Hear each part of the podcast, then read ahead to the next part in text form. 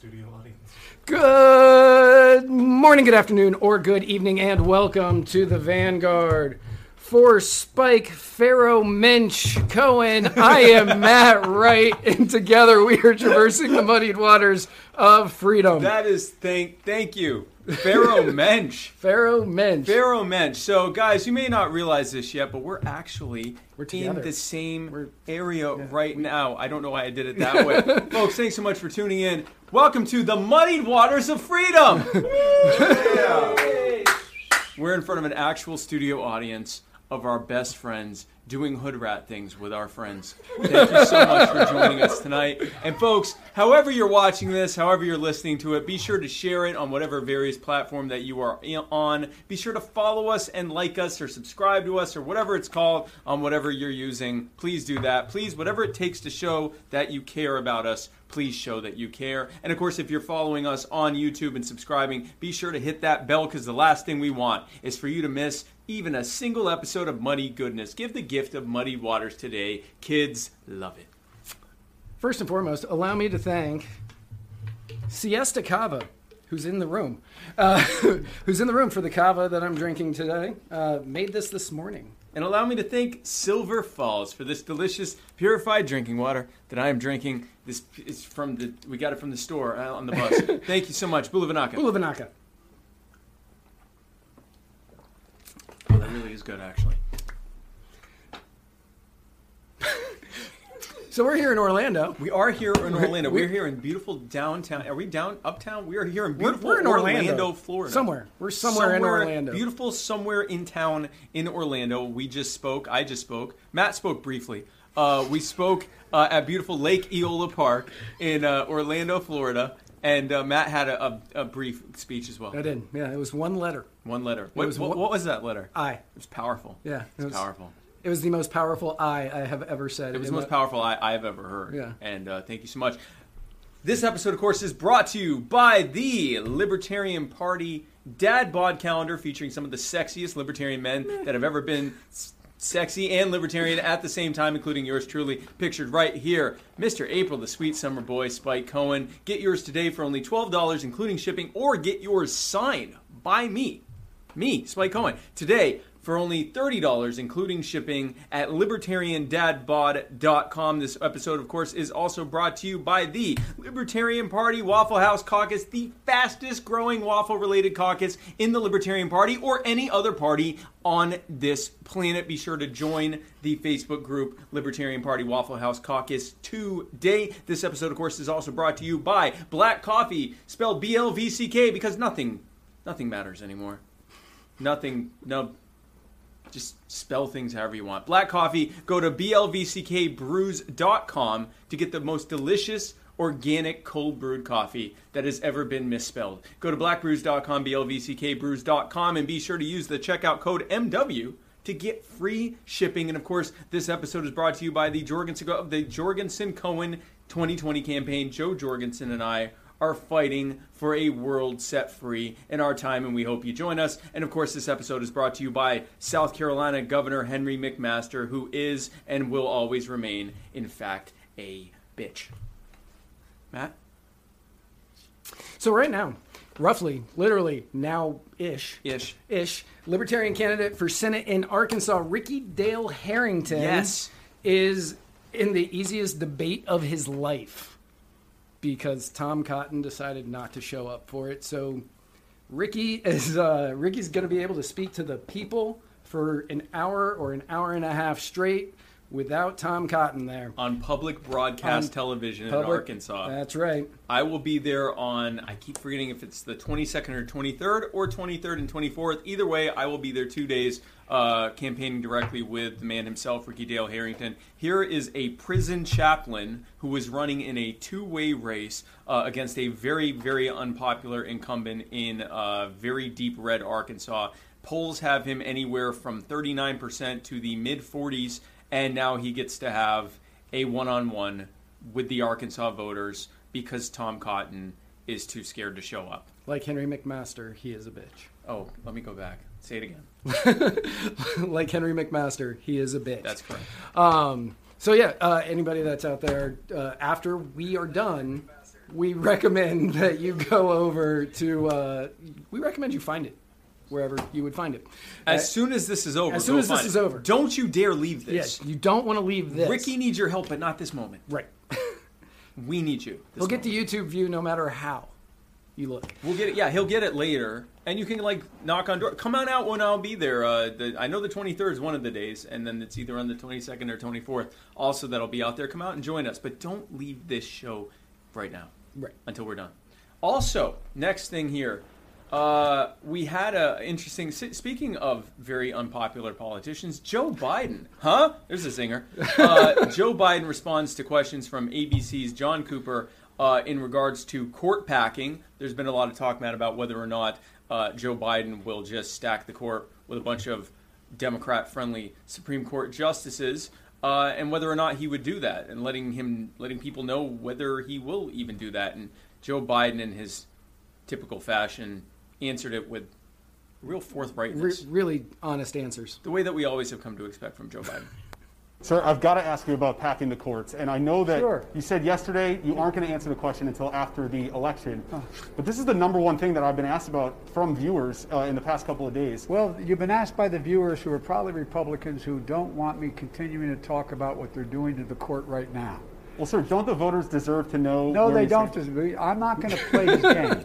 He'd love me to talk about, and I've already said something on Corpac. He'd love that to be the discussion instead of what he's doing now. He's about to make a pick in the middle of an election, first time it's ever been done. So a couple of things there. First, when he's asked whether or not the viewer or whether or not the voters have a right, whether they deserve to know, he said no. He said no, they don't. They don't deserve. And then on a lesser note, he is kind of moving the goalposts a little bit from an earlier statement he made in this campaign where he said that never before has it been done that a politician has nominated somebody for the Supreme Court in an election year. Now he's saying while the election is going on. A big portion of that is before this, there was no early voting. Well, yeah. And so that is kind of the difference because usually you wouldn't choose it on election day. Now, we do have that statement that Joe Biden made earlier that he alluded to about packing the courts. And I had a nurse at Walter Reed Hospital who would bend down and whisper in my ear. Wow. And go home and get me pillows. They would make sure they'd actually, probably nothing ever taught in, you can't do it in the COVID time, but they'd actually breathe in my nostrils to make me move, to get me moving.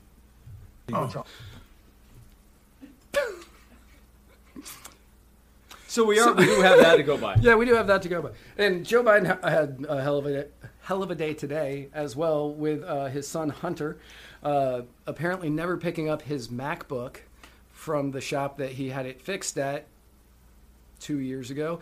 And as one does. And we did not have time to prep for this, and we wish we did. But there is a picture that is circulating the internet with Hunter. I'm going to simulate it. swaddled in his blankets. With his crack pipe. So if you picture this as the crack pipe, he's like this. Right. And he's holding.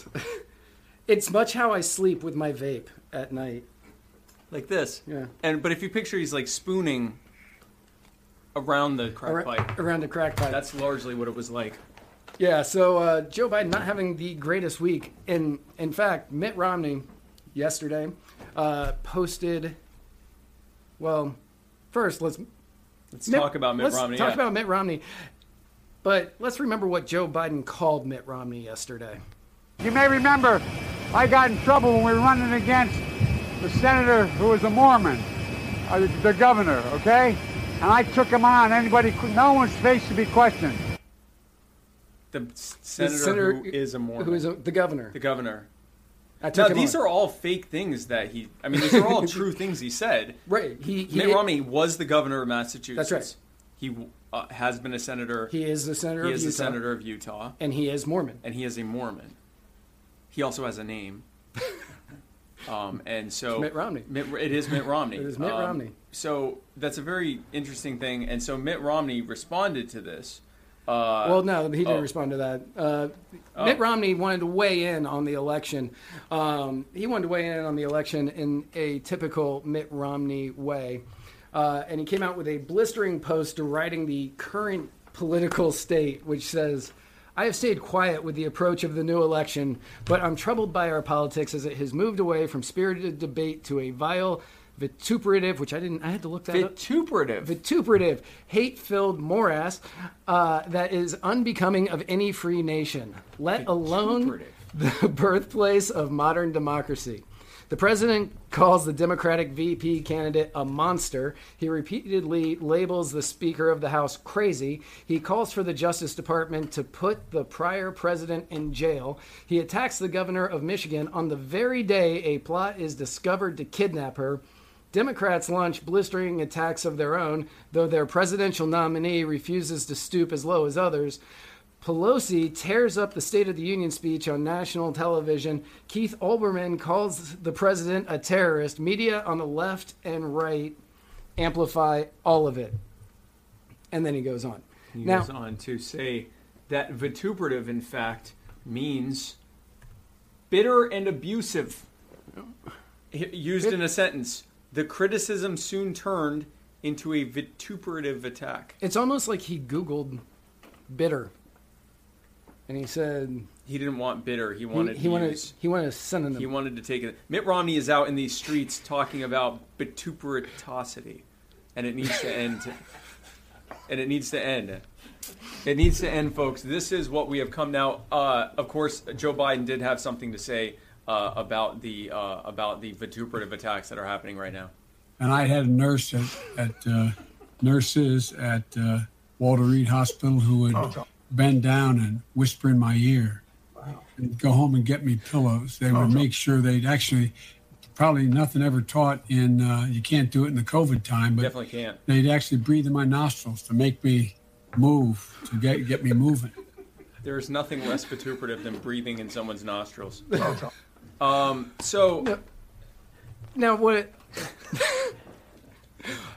not a fan of Trump. Anybody who's watched this program over the last 4 years... definitely not fans of Trump. Right, definitely not fans of Trump. I'm technically running against Trump. Technically. Well, technically against Pence. We are technically running against Trump. Right. But what Romney's hitting Trump on for his rebukes of Kamala Harris, I would call her a monster. She had people murdered. I mean, I've called her a attempted murderer. Right. Like a monster seems to fit.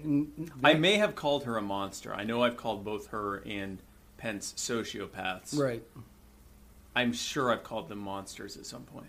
Nancy Pelosi, I've called her crazy numerous times. I'm pretty certain most people have. Other people have just said alcoholic, but... you know. Yeah, I'm going to go ahead and argue that the problem isn't that the political discourse has gotten too vituperative, if you will. I would like to say I think instead that it probably has to do more with the fact that the government is robbing people to pay for their own subjugation and throwing millions of people in cages for victimless crimes and imposing a pandemic upon them by not allowing medical professionals to test for a highly virulent pathogen for nearly 2 months, and then trying to blame us for the fact that it spread so wildly and then tried to lock down all of us and cause massive human suffering, not to mention the worst recession of our times, and then gave trillions of dollars away to billionaire cronies, which is why during said recession, we are also facing record stock prices, a literal two-tiered economy where the rich get richer and the poor get poorer in record time. But what do I know? And what I was going to say is maybe it's not the rhetoric that we have a problem with, but the people who are in charge. And if we change the people who are in charge, we won't get the rhetoric. Are you saying that if we voted for Joe Jorgensen and Spike Cohen, that we might actually get better outcomes? That is, I was alluding to that. Oh, were you going to be more subtle about it? I was going to be more subtle about it. I wasn't going to just cram it down their throat. But folks, if you vote for Joe Jorgensen and me, things will get better. So, yeah, thank you. Really, we have a live studio audience that didn't applaud that. Yeah. Folks, if you vote for Joe Jorgensen and me... clap for that,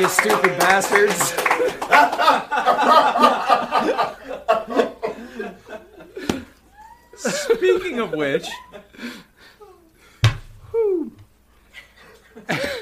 Speaking of which... Amy Coney Barrett. Amy Coney Barrett. is a tough judge to read, Matt. Even as she's going through the gauntlet of the confirmation hearing, where Democrats are attacking her on her stances on the Affordable Care Act and her religion instead of what they should be focusing on, which is her religion. No, wait. No.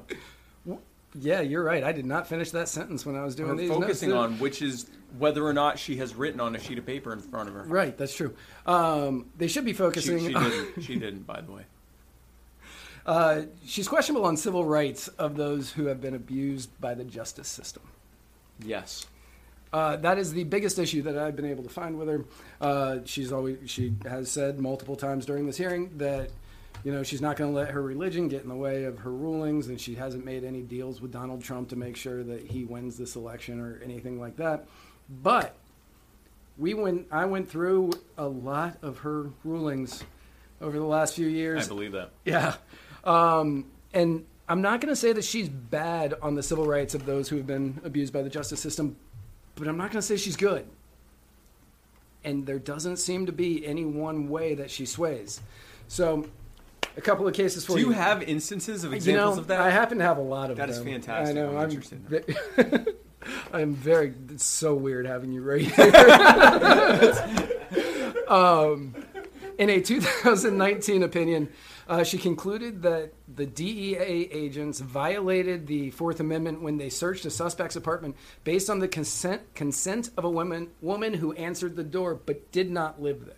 That's not bad. So they came, they said, hey, can we come in? She said yes. Yeah, and then she left. And then she left because she didn't live there. It's not my house, come on in. And she felt that they violated that. So, all right. No, good. Yeah, no, that's good. In 2018, she concluded that an anonymous tip did not provide reasonable suspicion for police to stop a car in which they found a man with a felony record who illegally possessed a gun. That's also good. Right. She said a methamphetamine dealer should not have received extra time because of prior convictions under a state truancy law. Wait, they gave her more time because they didn't go to school or something? Or their kids didn't? Yeah, their kids didn't. Ah. Yeah. She stated that a judge should not have imposed a 4-level enhancement for possessing a gun in connection with a drug offense without citing any evidence of that connection. Okay. Right? Okay. She argued that a gun trafficker named Dondre Moody should not have received an enhancement for supplying firearms to people who were not allowed to possess them because he had no way of knowing that they weren't allowed to possess them. Okay. Right? She sided with a 2019 appeal by a man who was convicted of failing to register as a sex offender, even though the requirement had expired. Okay. These are all good so far. So far, yeah. Don't worry. We're getting there. Oh, no. And in 2019 case involving a drug offender who was sentenced by a judge, she said, should have recused himself because the improper ex parte communications with federal prosecutors in other cases. Okay. I meant to have Chris Reynolds, personal injury attorney, Chris Reynolds, attorney at law, explain that to me. Oh, gosh. This episode is also brought to you by our friend, personal injury attorney, Chris Reynolds, attorney at law. If you find yourself personally injured in the Tampa Bay area of Florida, I have fantastic news for you.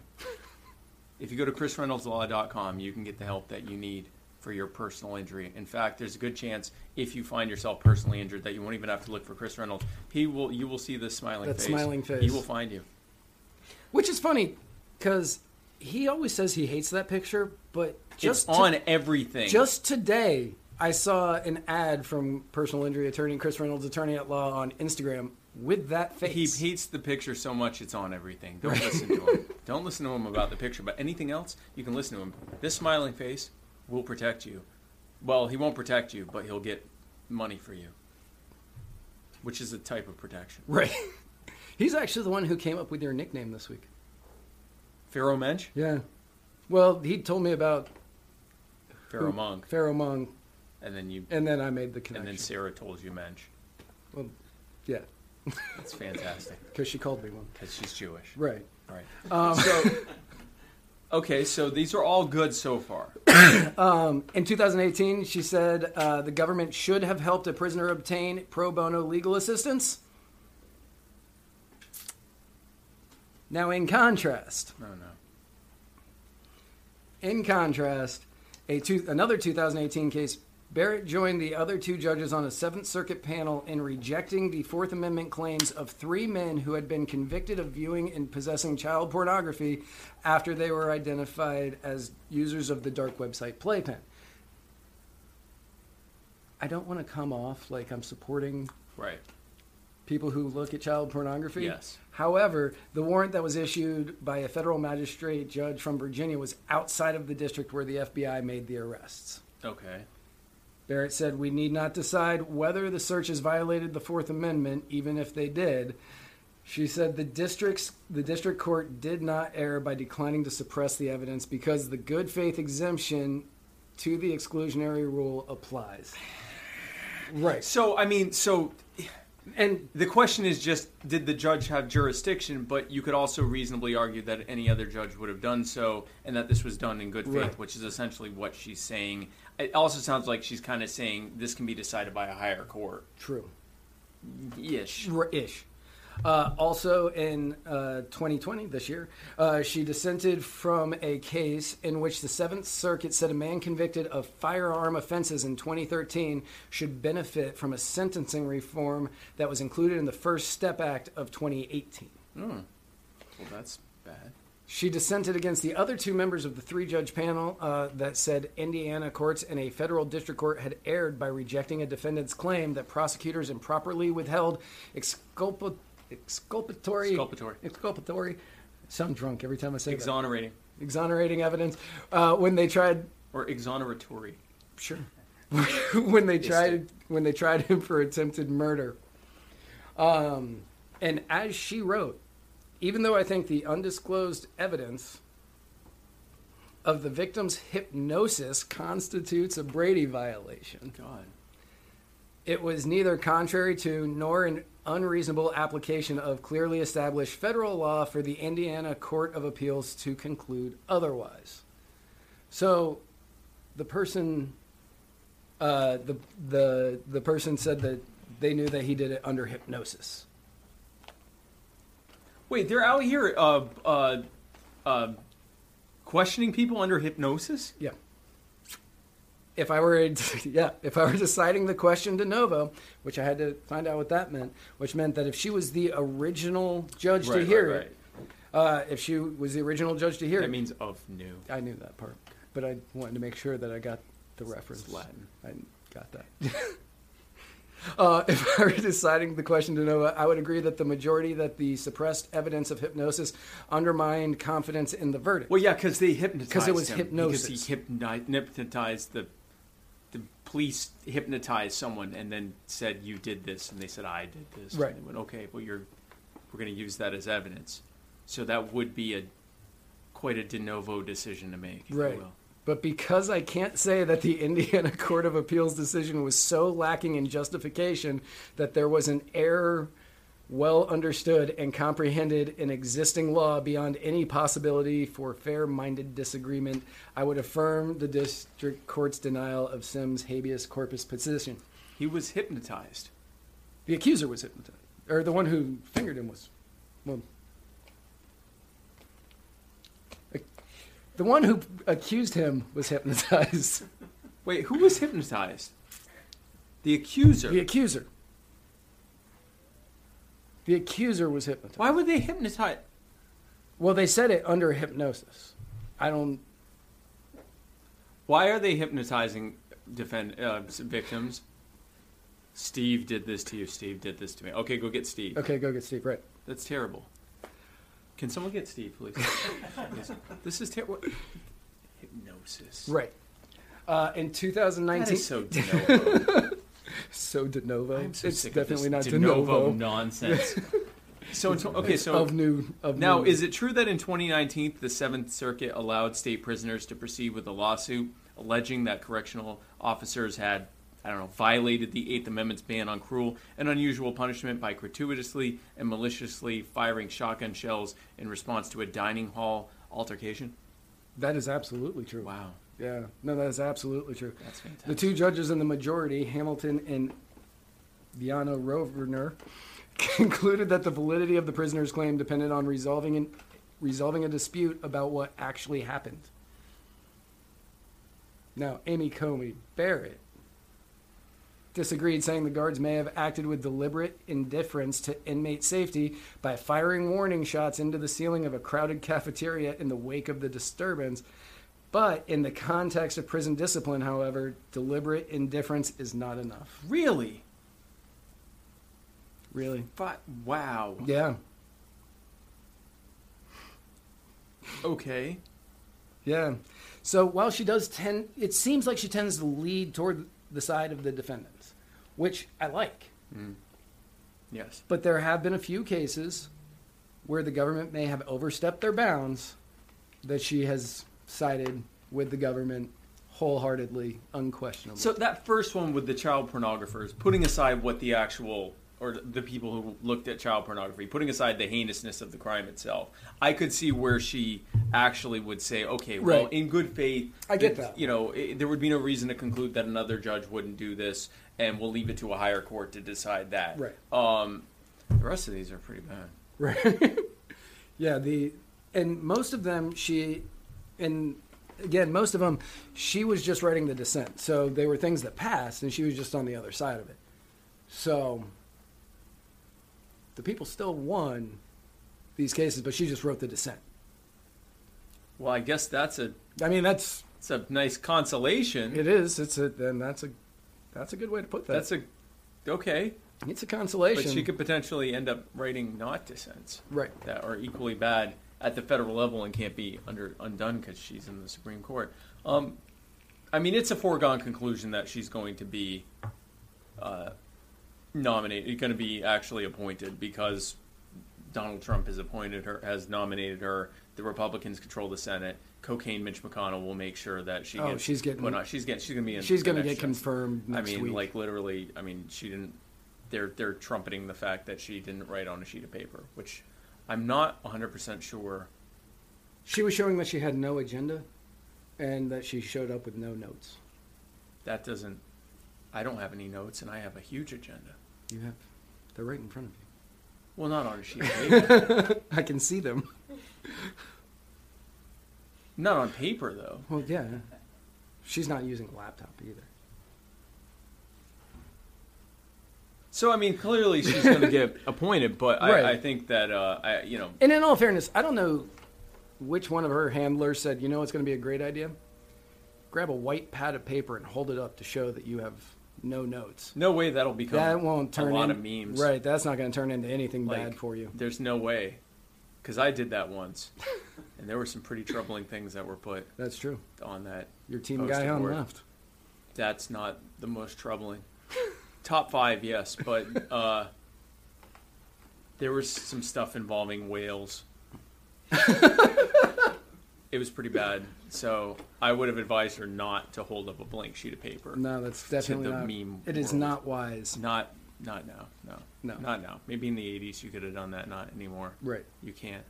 Of course, then they go back to the 80s and get the picture and do it to you, but definitely not now. Right. Well, good. So...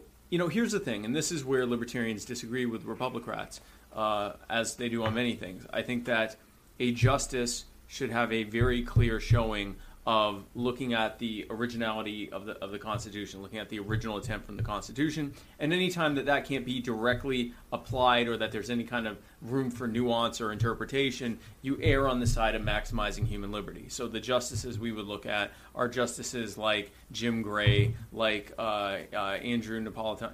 Anthony? Andrew. It is Andrew. Andrew Napolitano. Who else? Don Willett. And people like that who have demonstrated a history of erring on the side of maximizing human freedom and constitutional originalism. Some of these decisions sound good. I will say that Gorsuch, not bad. Gorsuch has not been terrible. He has not been terrible. There's some troubling stuff here. Some good stuff here, too. Right, there's a lot of good, and again, that's why I said at the beginning, I want to make sure that I quote myself correctly. Not saying she's bad on it, but not saying she's good on it either.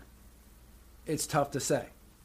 So if a landmark case were to come up on qualified immunity, we don't know where she's gonna land. That's not good, right? And that's a problem. That is troubling because it really could go either way based on this. Like she could be the one to decide in favor of ending qualified immunity, or she could be, because she's also a big stare decisis person. Right. Like she's very big on precedent.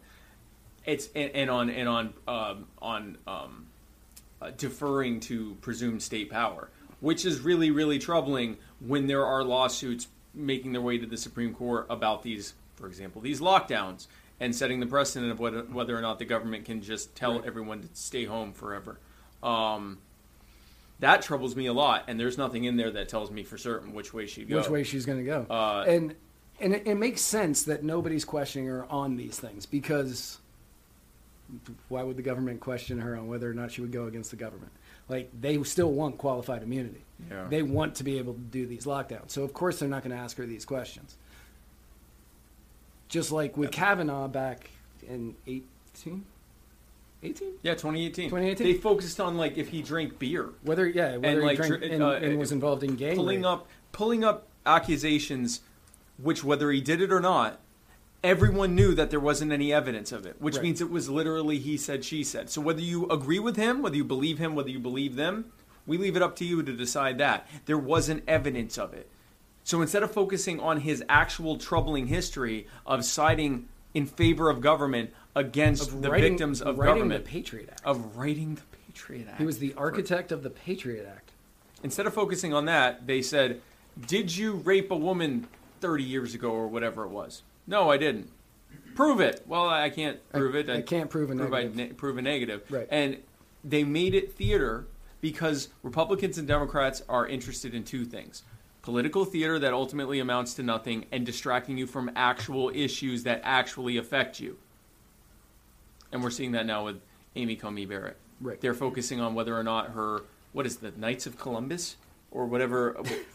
The group that she was in? Yeah. It's not the Knights of Columbus, but it's the... We're going to call it the Knights of Columbus. Sure. The Knights of Columbus. Knights of Columbus. Her Catholic group. Her Catholic group, whether that means that she's going to, you know, declare the Pope the king or something like that. Right. Like, and as Dan Albright just mentioned in the comments, they'd hammer her on white colonization because she has two black adopted kids. Like, no, like those aren't the things you need. That's the stuff that they... Yeah. Yeah. You're focusing on the wrong... It is intentional. It's intentional because they don't want to talk about real issues, because both the Democrats and the Republicans are knee-deep in the issues that they created, the problems they created from the policies they worked together to pass. Right.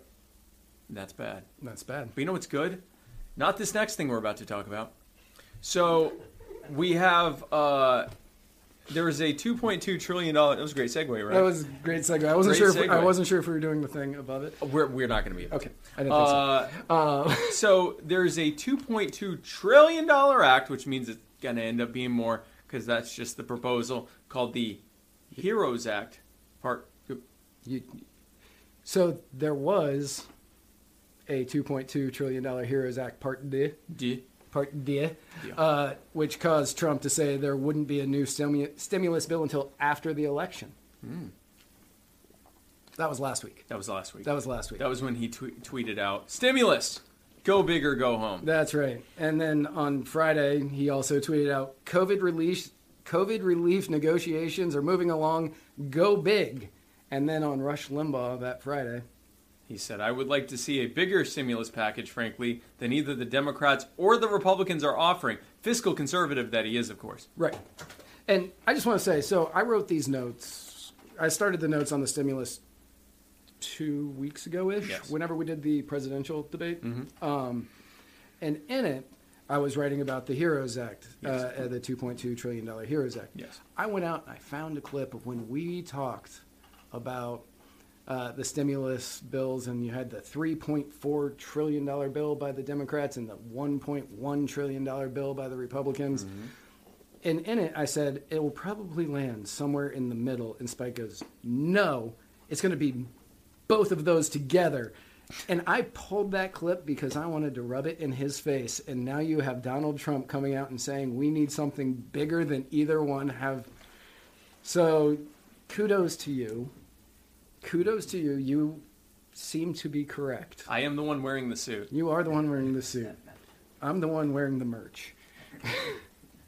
That was a slight dig that none of you got. So There is, thankfully, there's a fiscally conservative proposal put out by the administration that's estimated at a scant $1.8 trillion. By the way, that's 1,800 million. No, 1.8 million million. 1.8 million million. Million. Yep.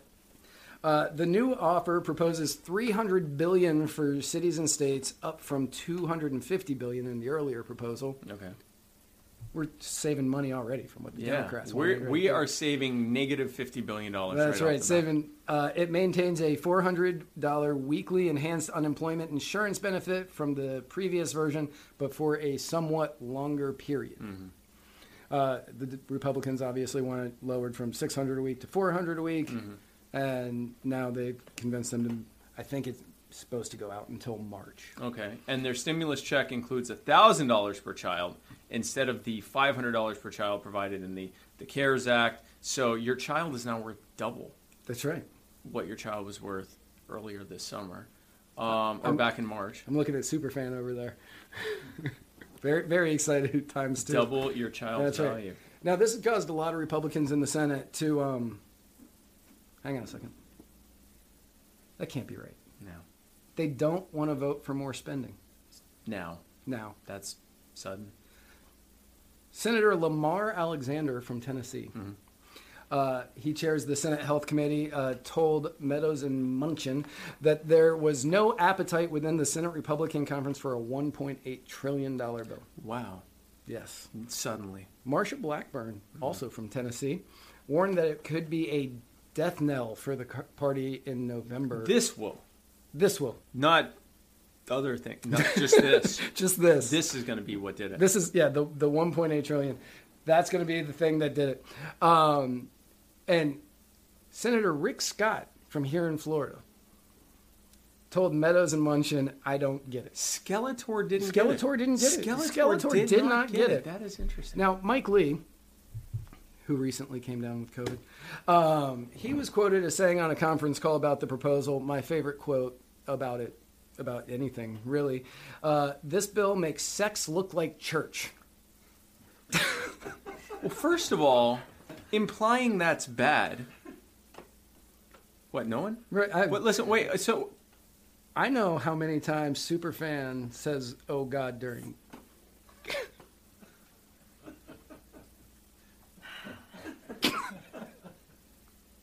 That's what you say at church. Especially when you're Jewish. Right. Synagogue. So Mark Meadows, Trump's chief of staff, said after the call, you all will have to come to my funeral once he... Man, what is with these people? Once he delivers the news of the call to Trump, because Trump wants to spend big. Since he wants to spend big. A businessman who makes the best deals and is going to save us a lot of money. Right. So, the Republicans initially came out with a 1.1. What church did you go to? Nexium? Oh, God. The Republicans... Whew, that one may have been a little low. That may have been the line. I may have hit the line. Hopefully no one got that. So the Republicans, as you were saying. Yeah, they came out with a $1.1 trillion bill earlier in the summer, as I talked about. The Dems offered the massive $3.2 trillion HEROES bill. Mm-hmm. That's later been parsed down to the $2.2 trillion HEROES bill. And now Trump is saying he wants to go big, and I am willing to side with you that it will probably be more than the initial 3.2. So, folks, there are two reasons why you should vote for Joe Jorgensen and me. Number one, because we will fix this mess that the Republicrats have created. We will refuse. Joe will refuse to sign off on any bill that increases the debt even one penny. And the other reason, of course, is that I am right and Matt is wrong. His new name is Matt Wrong. Huh? His new name is Matt Wrong. Huh? I haven't heard that since second grade. Or Matt Left. Huh?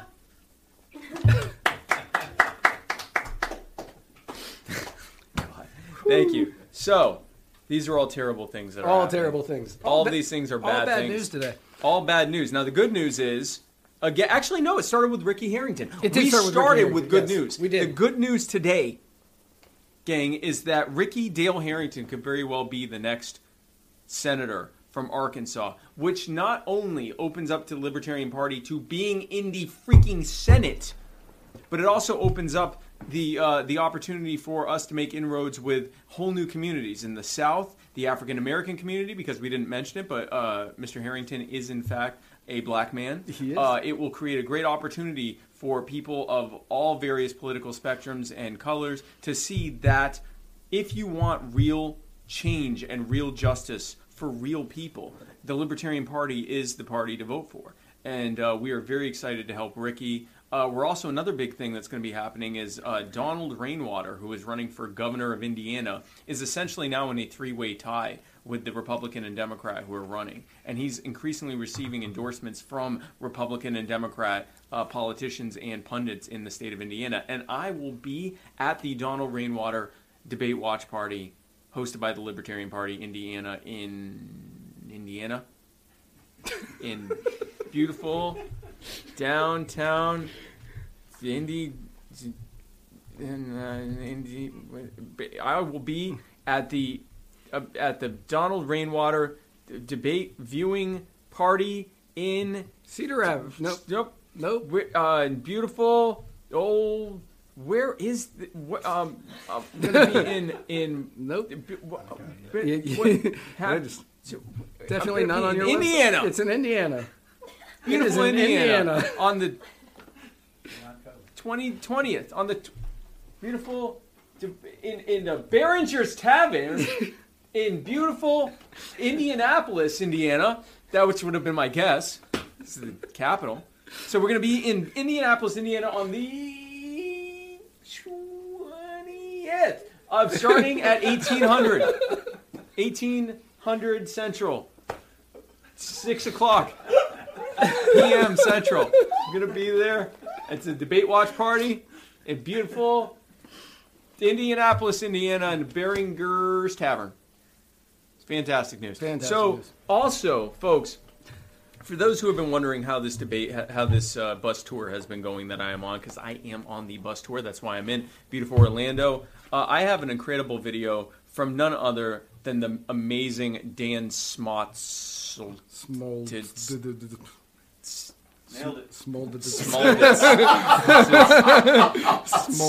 it. Smoltz. Dan of Goulash Media, who is also one of the most amazing videographers and video editors. Beautiful man. Look at his hair. Look at his hair. Beautiful. His hair is just a sexy man. I am almost jealous of it. I personally am incredibly excited to even be near his presence. And he made this incredible video. He's been doing one every day. He's doing a daily vlog, video blog, a vlog of my bus tour. Isn't that technically what we have? Is this a vlog? It's like a weekly news vlog. This is a vlog. We have a vlog. Well, this is a shorter vlog. A mini vlog, if you will. A vlogette. A vlognette. I was part of a mini vlog series of vlogging that he is vlogging about my bus vlog. Here, watch this.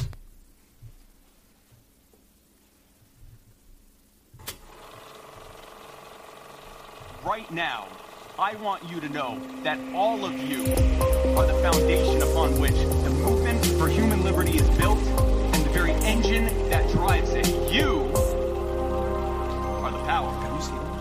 Oh, man. You might cry when you watch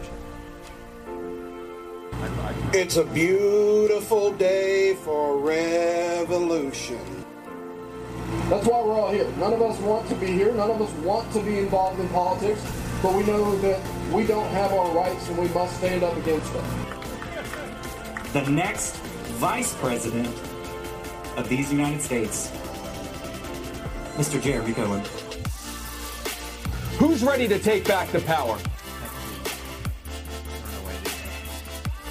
We recognize, we have seen what Republicans and Democrats have done with their exclusive control of every lever of power in government in this country for over 160 years. The reason that we're libertarians is because we know what we get from Republicans and Democrats. We know that the only way for us to live as free as we wish to is to take the power back. We know that the way for us to live our best lives is to have our power and our freedom and our money back so that we can choose how to live and have those barriers and burdens that they put in place removed so that we can thrive. That's why we're libertarians, and that's why we're voting for Joe Jorgensen. Everything that the Republicans say they're going to do, they don't do. Everything the Democrats say they're going to do, they don't do. They act exactly the same when they get into office. And who here is sick and tired of watching that same militarized police state tell you what weapons you can own to protect yourselves and your communities and your loved ones while they go and buy whatever military equipment they want and stick you with the bill for it? Dog.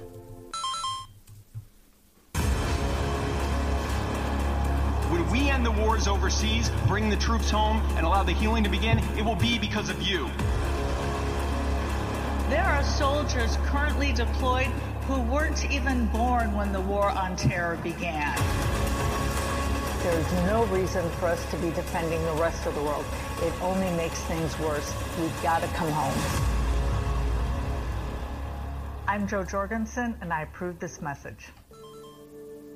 And folks, of course, who here is sick and tired of being told whether or not you're essential? Whether or not you should be allowed to go outside, whether or not you should be allowed to work or to operate your business, whether you should be allowed to go to a hospital to get a cancer screening or to get therapy for your addiction or your depression, whether or not you should be able to visit your loved ones or go to your house of worship, whether or not you should be able to live your life, and being told to stay inside and given $1,200 of your own money, and then watch trillions of dollars being handed out to multinational, multi-billion dollar corporations. Who's sick and tired of being in the worst recession of our lives while stock prices are at all-time highs? Who here is sick and tired of this disgusting thieving system? Who here wants to take the power back? The Libertarian Party has been saying for the 49 years that we have existed that these policies would lead to these outcomes. They knew it would happen, and they did it anyway, because they want you to be scared. They want you to be hopeless. They want you to be anxious. They want you not to know where your next paycheck is going to come from. They want you to be desperate. They want you resentful. They want you to fight each other in the streets and hate each other. They want you to be hopeless, and they want your spirit to be broken, because if they can make you hopeless and if they can break your spirit, it's that much easier to convince you that all you need to do is just give them the rest of the control. They know that we will destroy the monster that they've created, and that is why we're voting for Joe Jorgensen.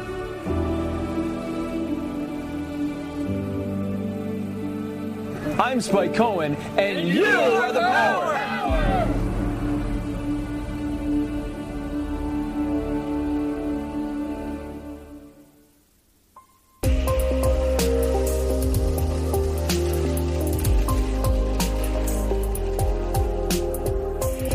yourself. You own your life, your body. You own your labor, and the product of your labor, which is your property. You are the power. There's a bonus thing. All right, one more time. Yeah, there you go. What's that? One more time. You want me to read the whole thing? Sure. Okay. So we just got this from the World Health Organization saying that they don't believe that COVID-19 lockdowns are an effective way of dealing with the pandemic, which is something I've been saying since before the lockdown started. Here is from World Health Organization envoy Dr. David Navarro. We in the World Health Organization do not advocate lockdowns as the primary means of control of this virus. The only time we believe a lockdown is justified is to buy you time temporarily to reorganize, regroup, rebalance your resources, protect your health workers who are exhausted, but by and large, we'd rather not do it. Lockdowns just have one consequence, that you must never, ever belittle on the internet. I added that part. And that is making poor people an awful lot poorer. Just look at what's happened to the tourism industry in the Caribbean, for example, or in the Pacific, because people aren't taking their holidays. Look what's happening to smallholder farmers all over the world. Look what's happening to poverty levels. It seems that we may well have a doubling of world poverty by next year. We may well have at least a doubling of child malnutrition, which kills more people than the virus itself.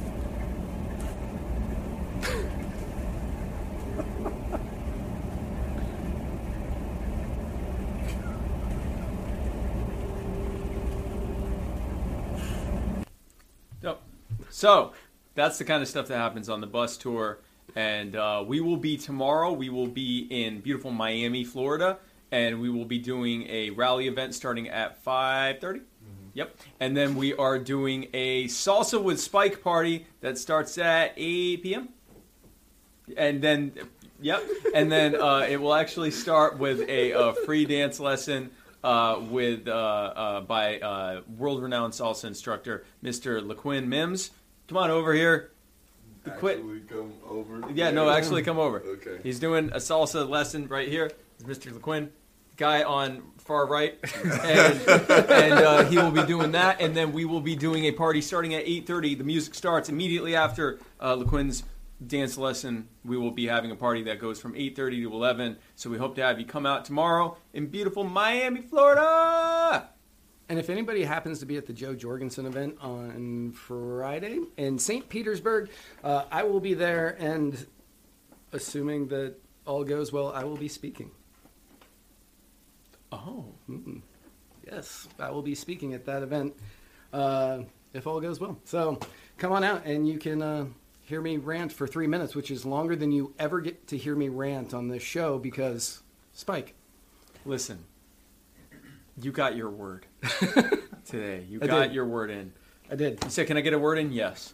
You can get, what was it again? I. That's amazing. Yeah. I was really, it hit me here. I felt it here when you said it.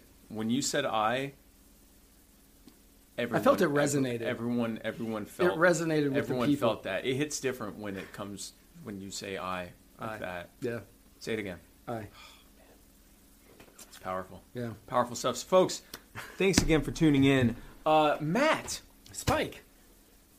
Hey, hi.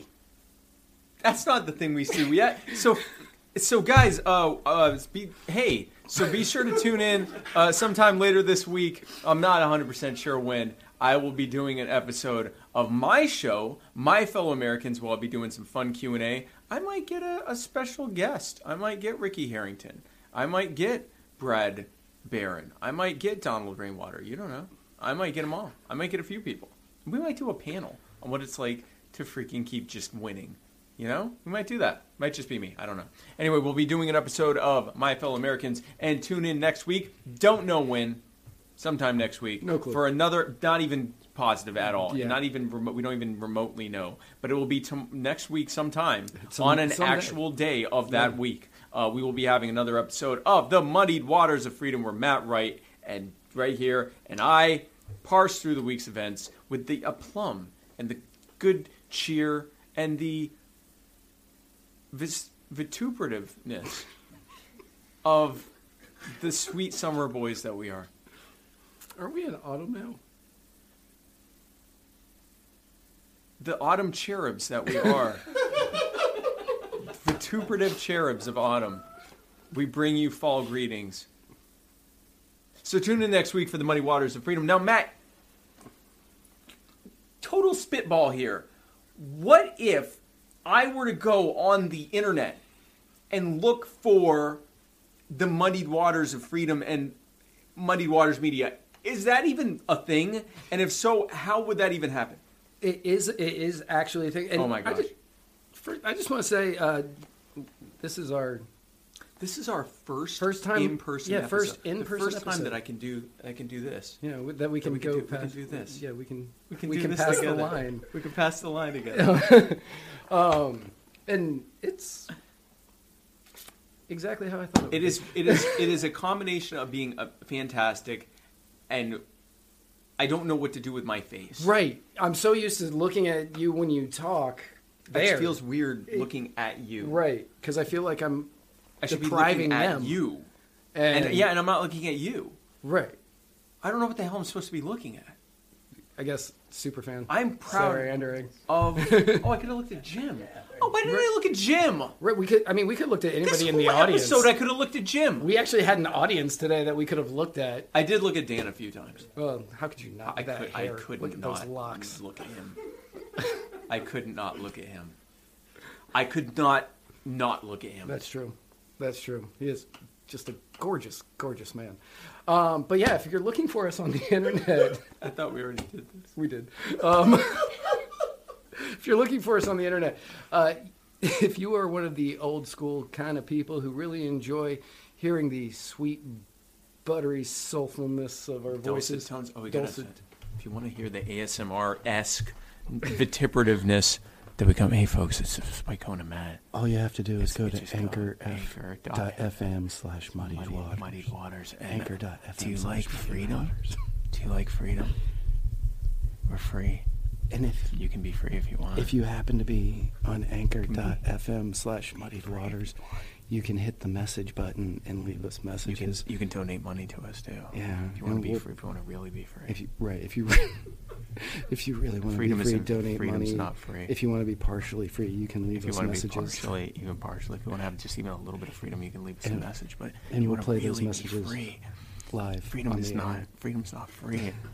Some gave all. You could give some. And folks, thanks again for tuning in to the Muddy Waters of Freedom. And you can find this and every other episode at muddywatersmedia.com. Folks, thanks again for tuning in. We will see you next week. And where we're going... We don't need roads. Oh, God. Yeah, that's on you.